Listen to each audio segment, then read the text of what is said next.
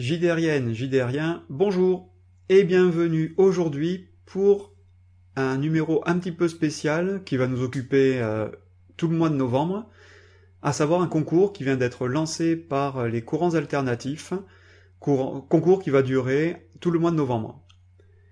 Alors les Courants Alternatifs, je ne vais pas vous les présenter de manière détaillée, on en parlera probablement plus tard, et je vous engage vivement à écouter le podcast qui vient d'être diffusé par la cellule. Je vous mets le lien dans la description de la vidéo YouTube. En tout cas, sur le forum des courants alternatifs, hier, le 31 octobre, s'est décidé spontanément le lancement d'un concours dédié à des jeux en une page. En fait, un des membres de ce collectif, Tiramisu, a utilisé et utilise un générateur de couverture aléatoire qui permet de produire des couvertures et des titres qui peuvent être tout à fait sérieux comme tout à fait improbables. Et l'objectif, c'est que durant ce mois de novembre, avec la couverture qui est dédiée à chacun des auteurs, on puisse produire un jeu en une page. Un peu à la manière de Grant O8 sur son Patreon, qui propose pas mal de jeux en une page, comme l'excellent The Witch is Dead ou Drunken Bear Fighter. Ouh, j'ai eu du mal. Alors, je reconnais que pour suivre certains des autres participants de ce concours, il y a eu des titres qui sont plus ou moins compliqués quand même à gérer, et que j'ai eu énormément de chance concernant le mien, puisque j'ai eu la monstruosité des elfes. Alors je reconnais que c'est hyper inspirant. Le petit problème que j'ai, en fait, c'est que ce Grant O8, il est déjà passé par là.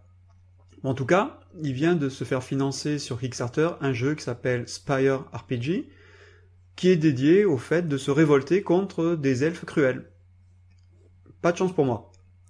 Alors je vais essayer de ne pas faire un résumé en une page de son jeu, ça serait malvenu, et essayer d'apporter quelque chose et de produire quelque chose malgré le fait de ne pas être game designer comme la plupart des personnes qui sont sur les courants alternatifs.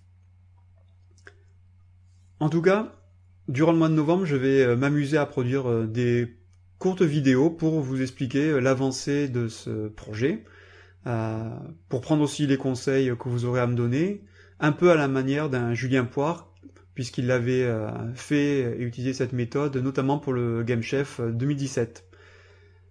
Alors j'espère ne pas être trop ridicule, puisque je suis d'habitude plus un observateur qu'un auteur et game designer. J'essaierai de faire mon maximum, et puis de produire quelque chose en une page qui peut être intéressant à lire, à jouer, etc.